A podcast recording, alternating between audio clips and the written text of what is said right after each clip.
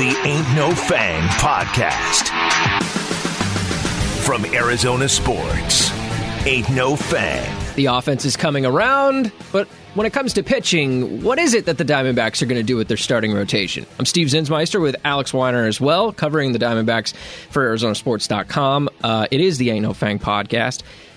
There is an interesting question now, Alex, because Drey Jameson, he's been asked to do a lot of things. To start the season, he didn't win a rotation spot. That went to Ryne Nelson. Probably deserved it. Uh, Jameson pitches well in the bullpen role that he's given. He gets promoted to the starting rotation when Zach Davies gets injured. But now he's been sent down to the minor leagues. And currently, as we sit here now on, what is it, Thursday morning, mm-hmm. the Diamondbacks have an open rotation spot. And they've already kind of tested the waters with some young guys. Tommy Henry got called up. Ryne Nelson is still here. Jameson sent down. The question is, what do they do and when?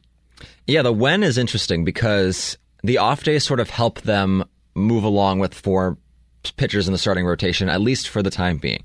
We're, we're talking on a Thursday, they don't play. And then they get back to it over the weekend, and then they have a Monday off before they play the Rangers a couple of days, a Thursday off, and then they play the Nationals for three days. So these three off days, basically within you know a week and a half, it helps them sort of meander through it without having to bring up somebody immediately.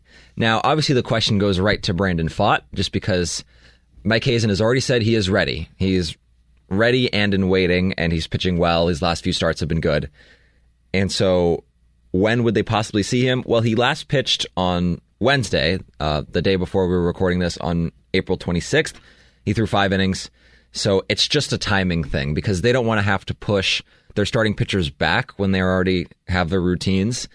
Uh, so having you know like Zach Gallen sit for six or seven days isn't ideal for them, especially with the kind of rhythm that he has.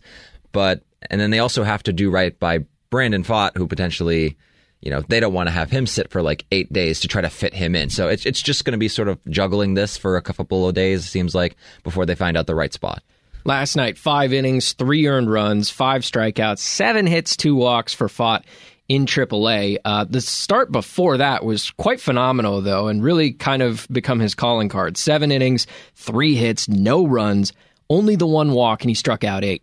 That's the kind of stuff that you're expecting from this guy. I was a little surprised. You were at the press conference with Mike Hazen when uh, Madison Bumgarner was DFA'd. Mm-hmm. And the question, I don't know who asked it, but the question was basically uh, Is Brandon Pfaadt in the conversation? Is he ready to go? And like you said earlier, uh, I was a little bit surprised that Hazen came out and flat out said, "Yeah, he's ready to go." Like, yeah, he's he's ready for this opportunity. I guess the reason I'm surprised by that is because when you don't call him up at that point for Bumgarner, which is not that I expected him to, but when they didn't do that, it's weird to say, "Yeah, that guy's ready to go," but we're not we're not ready.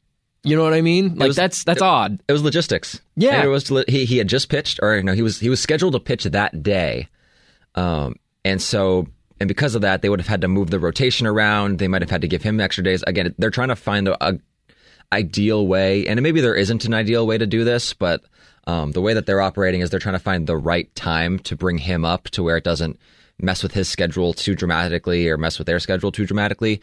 But yeah, it was between Tommy Henry and Brandon Pfaadt. They went with Henry because it lined up perfectly with his schedule to make that start, uh, which he did on Monday, I believe, against the Royals in a win. Uh, so it just it just worked out really well for that. For Pfaadt, it's it's only a matter of time. It, it seems like within the next couple of weeks, he's going to be the guy, uh, unless they can push this four man rotation down the line even further and maybe bring Drey back up eventually. But uh, it it seems like Pfaadt's next in line. Well, and with Jameson, it doesn't feel like a hey, we're going to send him down for one start kind of thing.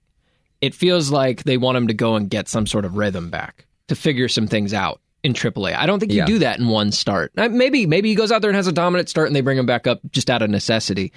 Um, but it didn't feel like a you know like a five day send down or I, I, forget what the minimum is, ten days, whatever it is. Um, but with Pfaadt, I mean, right now three point nine one ERA in Reno, a one point one eight. If whip. you're under four in Reno, and remember it's PCL. Look, look at Drey Jameson's ERA and look at Ryne Nelson's ERA when they came up last year it is hard to keep the ball in the ballpark in the PCL. And so you kind of look at the other number. If you have an ERA under four, that's tremendous. Um, but then you look at the other numbers in 25 and the third innings pitched, 30 strikeouts, six walks. Yeah. I mean, yesterday you mentioned he gave up the seven hits, but 14 swings and misses yesterday. I True. mean, he he's that missing slider, bats. that slider is so gross. He's missing bats, and that's the most important thing when you're pitching in a league like that, where any ball in the air could get just soar. So it's, I, I th- I think it's all been really positive for Brandon. I think it's just a matter of time for Drey. Um, I would tend to agree. There's probably going to want a couple of starts for him. Th- There was a little bit of frustration after his last start. You know, Torey described it as throwing and not pitching, which can kind of sound a little cliched, but he called it mad balls, where it got to a point where you know, Drey wasn't getting the swings and misses on a slider that he wanted, and so he just started throwing at 98 miles an hour and seeing if they could swing and miss at it. And Torey got very like frustrated by that, and I think that ultimately led to him getting demoted for a few starts. Uh, it, it- they, again, they have good optionality, and now with potentially Pfaadt coming up eventually, they can say, you know, if Henry's not performing, they can replace him with Drey. If Henry is performing, if they want to give somebody else a break, they can do that. If they want to put Drey back in the bullpen, which if if you do that, I feel like he's going to be there for the rest of the season, uh, and then you could stretch him back out for future seasons. But for this year, he'll be back in the bullpen the rest of the way if that's what they decide to do. So there's decent options there, but yeah, for now, it's who's going to be the fifth starter, and if it's Brandon Pfaadt, when will it be? Yeah, so if I'm looking at this right, you've got a three game series in Colorado coming up starting tomorrow, Friday. Uh, I believe that it'll be Merrill Kelly in the first game, Tommy Henry in the second, Ryne Nelson in the third. That means your opening and your rotation doesn't come until May 2nd, your first game in Texas. Does that sound right? Right, but at that point, Zach Gallen will have full rest. Okay, so Because Gallen might have- bump up a day. not only do they have the off day on t- the Thursday, but they also have an off day on the Monday. Oh, that's right, on, on May 1st. Exactly. So, So you could that- move the entire rotation up one day then. exactly. So That's we why might they don't need a five starter yet. Okay, so we might be looking at not making this decision, or at least not making the roster move. They might make the decision soon for another what, eight, nine starts, seven starts. They don't. Yeah, exactly. they That's have time. crazy. They have time. Okay, there's plenty of time. If you had to make a prediction, do you do you have a prediction as to what they'll do About the date? Or just or who? Pfaadt? Pfaadt? Okay, I so would guess- that'd be my Pfaadt maybe sometime around May seventh, the end of that Washington series, beginning of Miami, maybe. Yeah, I, I would. I would say the Miami series is the next time they're going to act like need a fifth starter. And Interesting. so th- I think that's when you see the move. I guess we'll wait and find out. Uh, another bit of information that came out this week Jake McCarthy was sent down Mm-hmm. to AAA Reno. Something that has been done before, by the way. He was sent down several times last year. I think Twice. At, at least twice, yeah. Twice, yeah. And both times he got better. Uh, credit to him. And that's something that I think they're hoping for yet again. Jake McCarthy to start the season. He's played in 22 games, 70 plate appearances. He's hitting 143 on base only 229 in the major leagues. To be honest with you, it's not too different from the situation Alek Thomas is going through. But for some reason, Jake McCarthy's the one sent down. I mean, realistically, you can't send everybody down. There is a difference, and Alek Thomas is hitting the ball significantly harder than Jake McCarthy is. Okay. Um, his at bats have looked better.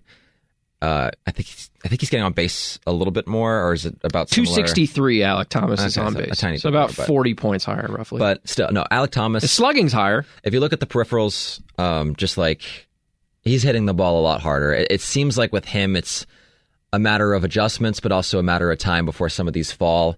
With McCarthy, I think Torey put it as they're getting his B swing a lot, not his A swing, and they just want him to find a rhythm. The best version of this Diamondbacks team is when they can have an outfield with all three of them out there because, I mean, we, we've seen it the past couple of days with McCarthy not out there. They are worse defensively in the outfield. I mean, Lourdes Gurriel, he gives them a little versatility because he can play a little first base, a little left field, but he's not a great outfielder by any stretch of the imagination. They didn't bring him in because he's a great outfielder defensively. So because of that, you want to get the best version of Jake McCarthy, and that's the version we saw towards the end of last season, where it's not only speed and outfield or an outfield defense, but it's also the ability for more barrels, the ability to go hit for some power, find the gaps, and so I think you know, I don't think it's going to be too too long before we see him back up. It just depends how quickly he can get into an offensive rhythm because it it wasn't only he wasn't finding hole. I mean, he just wasn't hitting the ball hard at all, and because of that, he just kind of needed to reset a little bit. I think another part of the equation too is Pavin Smith. Pavin Sure. Smith gets called up. Uh, he's had 34 at bats, 41 plate appearances. The guy's hitting 353. He's on base 46% of the time. He's already hit two home runs. He's got three doubles, so five extra base hits, 11 RBIs in a very limited amount of playing time. Pavin Smith, I think, is a failed experiment in the outfield. That's my opinion. But he's hitting like crazy right now. When something's working, don't get in the way of it. Yeah, exactly. So I think Pavin Smith is certainly looking at more opportunities, and, and it opens the door a little bit for making a move like this with McCarthy. We can send McCarthy down and boost our offense by putting Pavin Smith, whether it's in right field or more than likely at DH most of the mm-hmm. time, or spelling Christian Walker at first base every now and then. Those are probably not the too often, but yeah, Not too often, yeah, because that guy's a workhorse. But I, think that's probably the best places suited for Pavin Smith if he's going to be rolling like he is. Listen, I've said a lot. I've criticized Pavin Smith a lot. I thought he was just kind of a gimmicky contact hitter at first base. I, I didn't think he could play the outfield, which I still don't have a lot of confidence in. Uh, but when a guy is hitting the way that he's hitting, he's proving me wrong right now. So you have to keep rolling with him. And I think that made it a little bit easier to send a guy like McCarthy down for a couple of weeks so he can figure his stuff out. And when you bring him back, you're all the better for it. I think you're spot on with that, absolutely. And then also with them sending down McCarthy, they get to bring up Emmanuel Rivera because they lost some of that righty lefty versatility when they put Kyle Lewis on the injured list and brought up Pavin Smith. They're like, okay, we're uh, predominantly left-handed again. Now it's like, okay, while McCarthy goes figures that out, we bring in a right-handed power bat, and so far so good. Something about coming up from Reno, I guess, is maybe that's what they're hoping for McCarthy is that the the Pavin Smith Emmanuel Rivera bump because Rivera has a couple of hits and drives in a in a, a run in his first game He's back. hitting so- 750. exactly, I mean, exactly. Three for four. three for four. Uh, he had three hits in his in his first uh, Three hits. uh, game of the season. So Oh, he's played yeah, in two games, it says. Two. Oh, that's right. That's right. Two because it was games. couple days Four at bats, three hits, including uh, two RBIs and a run so far. No extra base hits yet, though. Nonetheless, it gives them more options with Yeah. righty lefty now because you know Jake figures it out. You bring up another right-handed bat for the meantime. We'll see when Kyle Lewis gets back. Uh, you know, it was it was interesting that maybe like I thought maybe you could go with somebody like Dominic Fletcher, but again, it's another left-handed bat in the outfield. I feel like with Pavin Smith playing as well as he has, like you mentioned, uh, less of a need of that. Just get a little bit more versatility in the lineup. The one thing is that he's a primary third baseman, could probably play, what, first? A little bit, yeah. That's kind of what you have in Evan Longoria. And they're both, in my opinion, they're both bench bats, unless you're facing a lefty. But most of the time, let's say you're facing a righty, they're both bench guys who play the same positions. And it's a position where Josh Rojas defensively is having a renaissance so far in this season. He's been great. And offensively, he started really hot. He's cooled down a bit since. He's hitting 275, 318 on base. It's not bad. The last couple of weeks have been a, a downturn a little bit. Yeah, yeah, he's definitely cooled down quite a bit. But my point, I guess, is that you've got two guys on the bench who are almost identical in Longoria and Rivera in terms of position flexibility, what they're good at. I- do think Longoria is a step ahead. He's hmm. m- much more Rivera's senior, so he's he's the veteran on the squad. But um, yeah, it doesn't open the open the door for much position flexibility. I will say this: Perdomo continues to be pretty good. Uh, Perdomo, 365 average, 450 on base, slugging 577. He's really one of two players. Him and Pavin Smith both have OPSs over a thousand right now. That's remarkable because I think shortstop I viewed as the weakest position in the lineup to start the season. And Nick Ahmed, while on the bench, he's hitting 280 as well. Uh, the guy hasn't walked at all, so unfortunately, he's not getting on base at a good clip. But I think Perdomo's been really surprising. He started off super hot. He at one point was leading the entire league in WAR, and we Yeah, didn't for like a week. Yeah, it's not like we expected that to continue the whole year. But I, I think Perdomo's been pretty good. Your evaluation of the shortstop? He's been pretty good. Yeah. I, you know, not a whole else to, uh, not a whole lot else to add there. I mean, he's putting the ball in play a lot, and and that's big. He's not striking out a lot. His eye. I mean, I think uh, Mike Hazen went on the air and said this on, I think it was Wednesday or Tuesday. Um, but anyway, either way, this week that the eye wasn't always the you know that was always the strength that they were you know counting on for him when they brought him up because they brought him up super young in 2021 for a cup of coffee. He's the everyday starter in 2022 because of the Nick Ahmed injury. Now we're starting to see him like develop because he again super young when he came up and now he's stronger. He's starting to hit the ball a little harder. You know the BABIP is still really really high. Um, he's spraying it, which is which is nice, but you know there is a chance that obviously, there's a likely chance that he comes back down to earth a little bit just because he's not scorching the ball necessarily. But he's been a really smart hitter with what he's attacking, what he's swinging at, and what and where he's putting the ball because he is spraying the ball a little bit. And so it's it's really nice for them because again, we see shortstop a little bit as a placeholder for Jordan Lawlar eventually, but the way Perdomo is playing, he's going to have a role. He's always going to have a role as long as he continues to produce not produce at this high level, but at least at a version of this. And the way he's playing defensively because he's been one of the you know top defensive infielders in the league so far this season. Yeah, I, I've been very, very impressed with him so far, and the D backs are really counting on him to like help round out this lineup. They put him like on top of the lineup, they put him in the bottom of the lineup, and he has been continuously productive so far in an area that they really needed it. Lawlar, by the way, had a walk off last night I, I know. in the biggest. I think I read it was the biggest comeback in Amarillo Sod Poodles history. 11 runs. Eleven runs. 11 Wow. runs. Yeah, walk up Jordan Lawlar, something special. down the right field line. Yeah, one of those where the outfielder doesn't even chase it because the ball game's over. They might have more options at shortstop than I thought. Yeah, Perdomo's kind of changing my mind on that. And again, Nick Ahmed hitting 280, but again, not really walking much. Perdomo, experience at second, experience at third. True, he's got flexibility as well. Uh, I want to turn our attention to Corbin Carroll. I, I'm already convinced he's the most talented player on the Arizona Diamondbacks roster. Uh, he's certainly doing some incredible things. He's already got 10 stolen bases, so he's certainly on pace for what, 50, 60 steals, something like that. Uh, he's hitting 311, on base 374. You could argue he's been their best player. He's got 28 hits, which leads the team. He's got eight doubles, which leads the team, I believe. He's got four home runs, which leads the team. He went home to third in 10.97 seconds Dear. the other day. I thought he could have scored. You, you watched that double he hit into center field against Kansas City? Yeah. I thought he could have scored. Well, and Absolutely. the I- triple goes off the center field wall, right? Yeah. And I It's slightly misplayed, too. you got it is it is, but you got to understand the awareness that a young player like that who hasn't played a lot of games at Chase Field in the grand scheme of things to hit the ball off the bat, I felt that he knew that ball was had a chance of being misplayed because of how funky that wall is in center Yeah. field. And of course, there's the overhangs which sometimes can mess with the ball, but this one just straight up goes off the wall. Corbin Carroll has the speed that if he knows off the bat, this could be weird off the wall. He's thinking three probably out of the gate. Yeah. I don't think he had any thought of stopping at second base unless there was already a throw going to a cutoff. I think there's very few ballparks where if he hits the ball like that, he's he's not thinking three and then can slam on the Yeah. brakes if, Yeah, I think if, you're right. uh, if need be. But I thought he could have. I thought I mean, the right decision not to because he had Walker on deck with nobody out and he just you know pokes a ground ball and quick Carroll scores. But man, He can, you imagine? turn nothing into something. We've seen him turn ground balls into base hits. We've seen him turn doubles into triples. We've seen him turn singles into doubles. I mean, even this again, same thing this week. That little slow ground ball to first base, a slight hesitation, and he he beats it out because first base is not sure whether or not to toss it or to run it himself. He ends up running it himself, and Carroll just beats it out for a single. I mean, it just he, he creates so much chaos just in himself. And you know, you mentioned the stolen bases. There hasn't been quite as many recently, um, just because how Got they're playing. four it, in the last two weeks. Yeah, exactly. Which again, a lot, but That's like still not pretty good.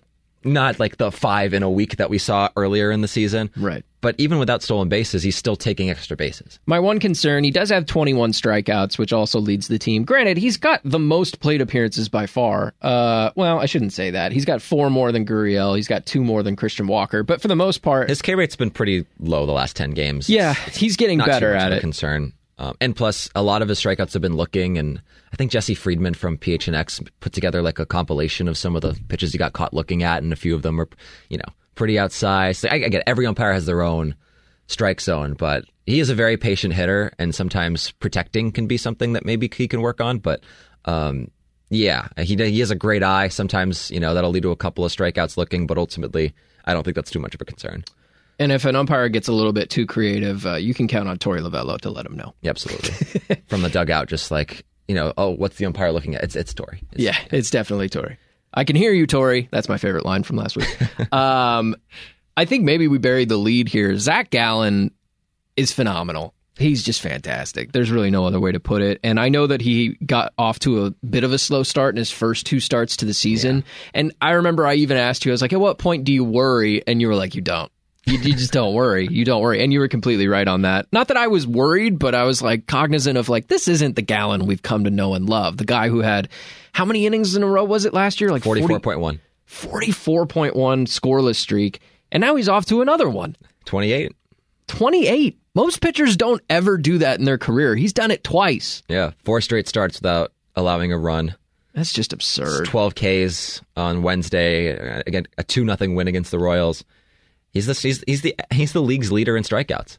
I mean, he's been uh, you know if you take out that first start, I mean he's probably been about as good as anybody else in the entire league. Yeah, and I'm looking at the breakdown of the last couple starts. So He's going to get pitcher of the month for April. I mean, He that's, will. That's pretty much against happening. Kansas City, 12 strikeouts, no walks, no runs. He has one walk in the 28 scoreless innings with 41 Yeah. strikeouts. Against One. San Diego, 11 strikeouts, no walks, no runs. Against Milwaukee, 11 strikeouts, one walk, no runs. There's your one walk. Miami, seven strikeouts, no walks, no runs. This guy is phenomenal when he's on. I mean, again, those first two starts are a little rough, but even with those, you add up all of his numbers. Zach Gallen, 37 and two thirds innings. He's got 51 strikeouts. He has five walks total. five. This guy's pitching like I. The last time I saw a ratio like that was like Cliff Lee. You remember those Cliff Lee years where he'd have like Right. 190 strikeouts and he'd have like 20 walks? You're like, how is that even Yeah, possible? like Cleveland and early Philadelphia Cliff Lee. Yeah. I where does Zach Gallen rank all time among Diamondbacks pitchers? Because I, I realize he hasn't been in the league like super, super long, right? This guy's still on his first contract. Diamondbacks are also pretty young, so it's not like there's Relatively. a ton to choose from. Yeah, as a franchise. Climbing. 25 years old, uh, the franchise is. I mean, Randy's number one. Yeah, That's pretty much un- undisputed. hey, Webby. Webb's got to be up there. Schilling's got to be up there.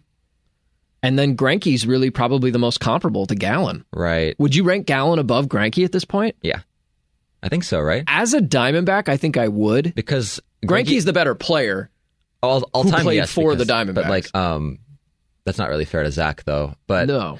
I mean, Greinke never had a Zach. season. I the Zach, the, the Zach who's currently on the team. They're both Zach. Uh, yeah, I, forgot. should- yeah, the Zach without the K. Um, I mean, uh, Greinke didn't have a season quite like Gallen had last year, um, and I, I think that that makes the difference. Um, I'm trying to think of like others. I mean, maybe like a Dan Haren's. Like Dan Haren might work his way into the conversation, but so Patrick baseball Corbin reference. only had one like really great, one or two great seasons for them. So this is by war. Randy Johnson's one. Brandon Webb is two. Curt Schilling is three. Greinke's four. Dan Haren is five. So Gallen just hasn't played enough, I guess, to work his way into the war conversation, if that's how you want to rank them. But But did Haren have a season like Gallen had last year? Did Greinke have a season like Gallen did last year? I mean, it, it's you know, Haren's best years were 2007 through 2009. One of them was with Oakland, two of them were with Arizona. Those were his all star years. Probably his best year was when he was fifth in Cy Young voting. Okay. That was in Arizona at age 28 in 2009 when he had a whip of 1.00. Right, right, right, right, right. Uh, ERA 3.14 that year. He pitched 229 innings. He had 223 strikeouts. He's had some good years. yeah. Okay. Okay. Fair enough. He Fair deserves to be in the conversation, but I got to be honest with you, uh, especially because he only played for Arizona for three years, for a total of what is this, eighty-seven starts. That's not bad, but it's only three years. Zach Gallen's probably ahead of him in my mind. I think he's above Greinke too. Greinke, remember Greinke had that one really bad year to start. Right. His 2016 wasn't, and then he leveled especially off. Especially given the money he was getting paid, was a disappointment. But Well, then- and the year he was coming off of in L.A. true. was just legendary. But he was big for the 2017 squad. Huge. playoffs. so- Huge. I think Gallen might be might be even better, and he's got time to improve, and he's got time to win more games. He's young in his career. Greinke Uh, was older at the time that he came he over. He will have passed them maybe by the end of the season. Yeah. I, think, he already has in my mind. Um, he's That's fifth. just where I'm at. He's fifth right now in K per nine. Ks per nine. Uh, if unqualified starters. It goes Spencer Strider, Jacob DeGrom, Nick Lodolo, Shohei Ohtani, and then Zach Gallen. Where does he fit? Okay, I, I know it's super early, and we talked about he's probably the pitcher of the month for April. Is he the leading candidate right now for the Cy Young in the National League? Um, I mean, I know there's or no official voting on that, but him or Strider? Um, right now, I, I I would say it's either him or Strider. I think for F WAR, he's the league leader right now, uh, with 1.7. Yeah, he's the league leader in F WAR right now. So, um, that's one point for him. Strider has a 1.8 ERA this season to start off and a 1.7 FIP. So, I mean, he's been pretty dang dominant. For Atlanta. But yeah, I mean, at least for the first month of the year, Zach is among the top two or three pitchers in the entire league um, so far. I think even with a not great first start. I think it'll be remembered as probably Mike Hazen's most impactful move he made, especially if you're just talking trades.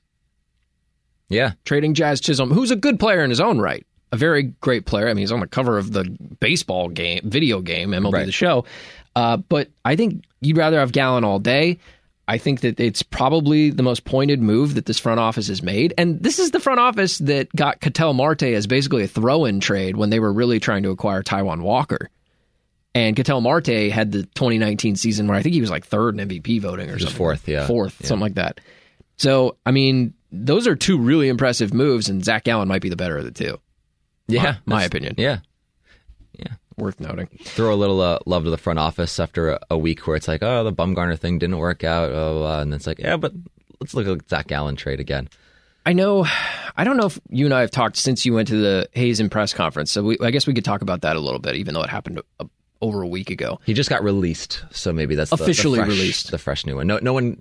Surprisingly, nobody claimed the massive amount of money. No, yeah, that was never going to happen. Somebody might pick him up for the minimum. I, I mean, the Diamondbacks gave Dallas Keuchel a try last year when he it was clear he had nothing to offer, but they yeah. were just like, ah, maybe we can recapture some of the Brent Strom magic he had in, in Houston. I can imagine Bumgarner will have some sort of opportunity at some point with somebody. I, I don't know when. I don't know if it'll be this year, but we'll see. What was the vibe you got from Hazen? Because watching the press conference, I felt it was a little demoralizing. I mean, you don't want to have those press conferences. If all things were right with the world, Mike Hazen would love to be up there talking about how Madison Bumgarner is having a resurgence at this point in his career. Mm-hmm. It's just not the way that things turned out. And I, you don't want to have that press conference, but I think it was good that they did because that's a huge moment in their franchise's trajectory. Yeah, absolutely. Um, the vibe, I, I guess, demoralizing, maybe just a little disappointed, but also like ready to move on.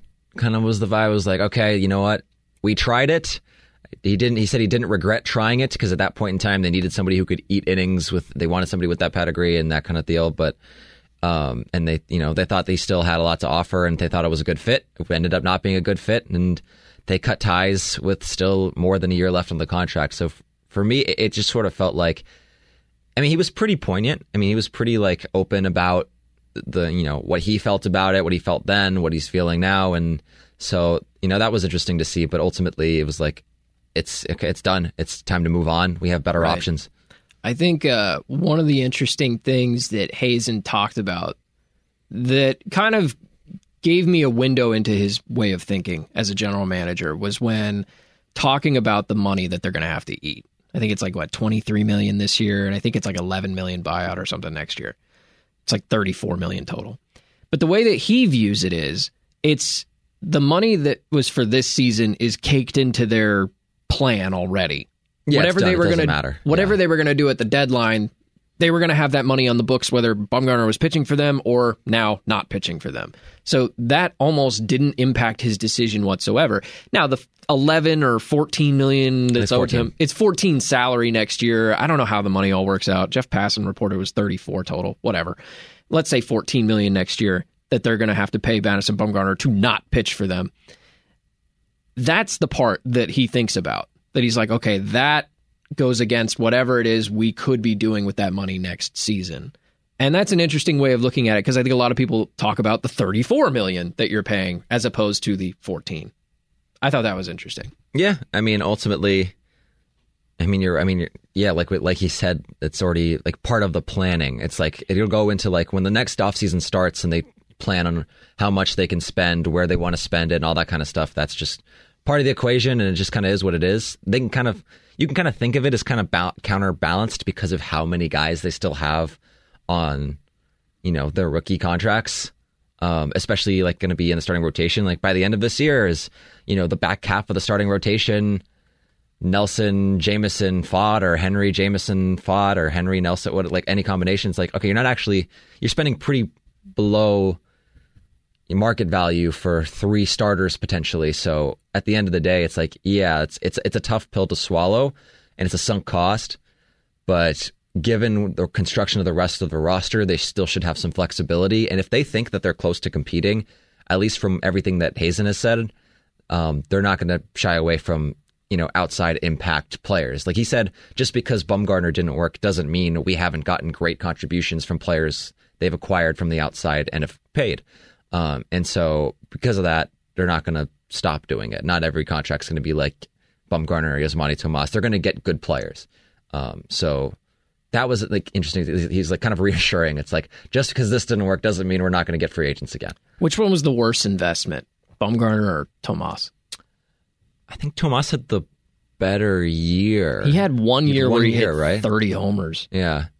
Uh, He just had zero defensive ability. I would say Bumgarner's probably the better investment just because I know he was older, but they needed an innings eater, and at least he kind of did that.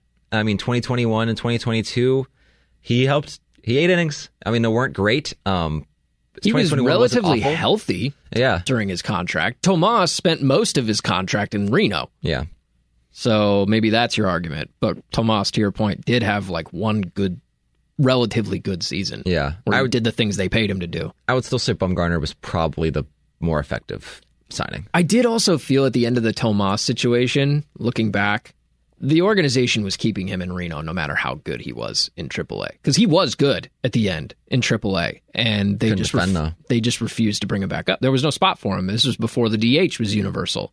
So what, what were you going to do with him? Throw him back at third base? That went so well. Maybe it was five years too early. Yeah, yeah, I do kind of feel that actually. So maybe that's a thing. Hey, today is NFL Draft Day, by the way. Um, not that we're in an NFL podcast in any sort of way, but um, maybe I could I could frame it in this context.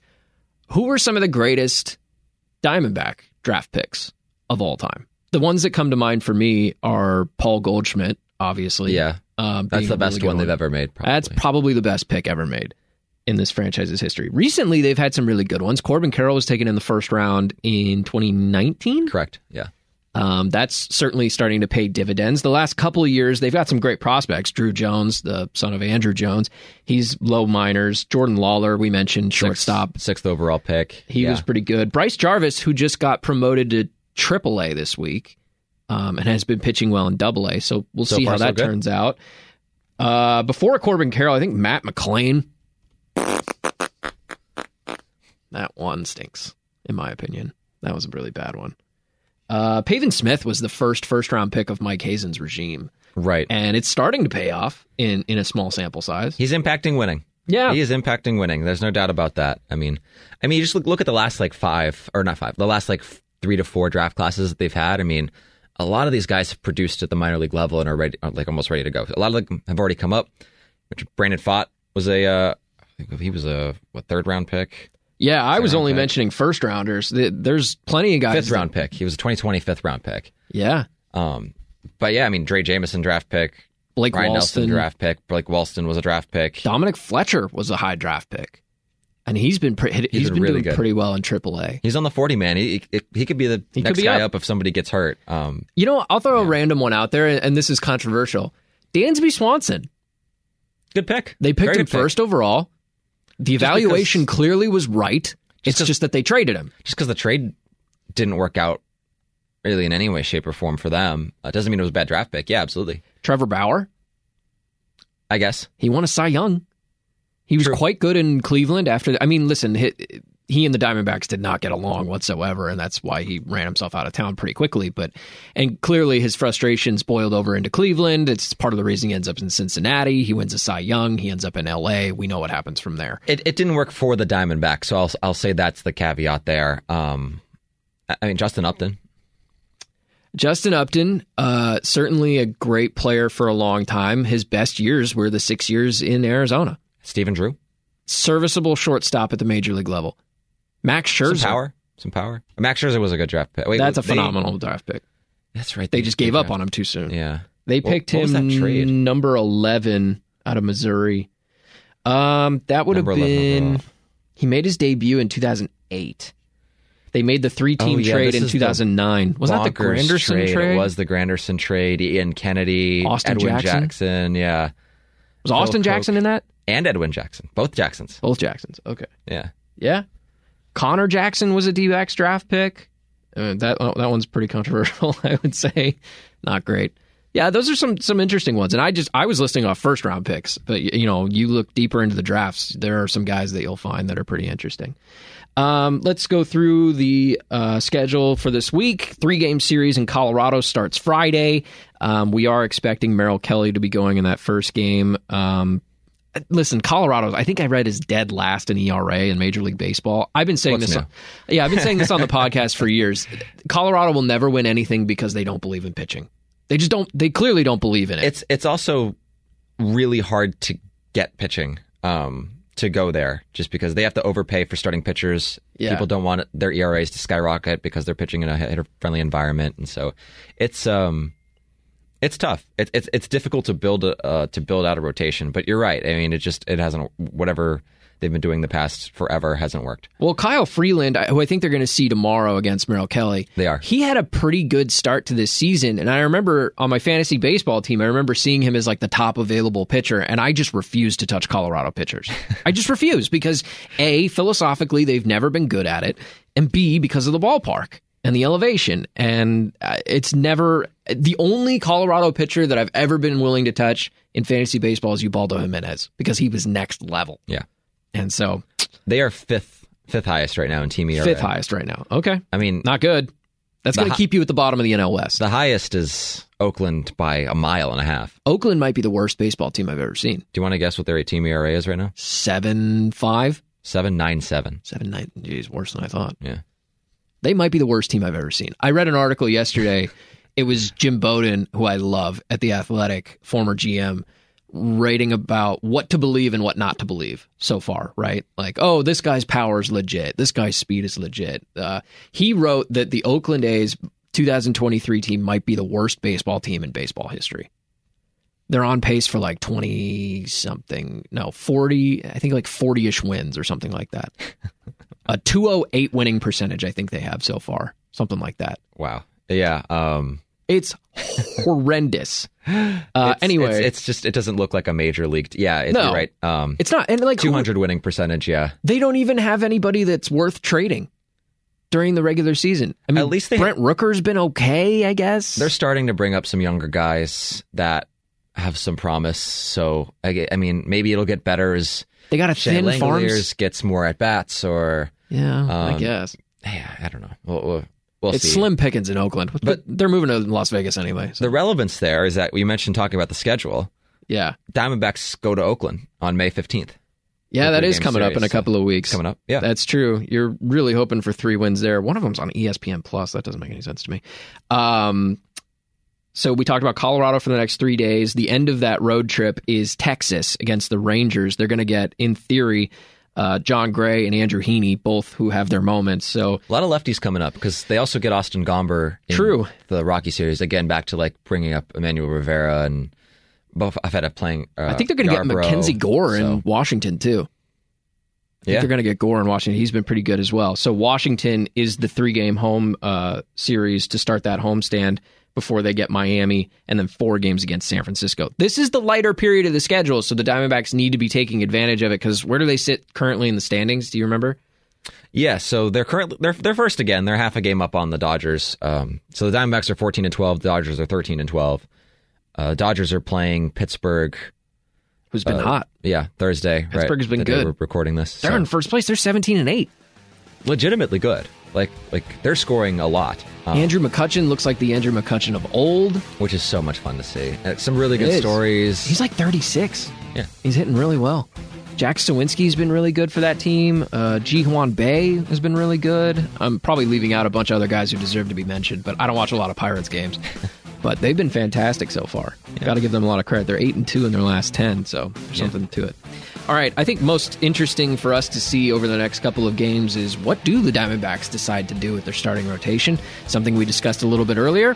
Something that we'll have to wait and see. All right, for Alex Weiner, I'm Steve Zinsmeister. You've been listening to the Ain't No Fang podcast here at ArizonaSports.com and on the Arizona Sports app.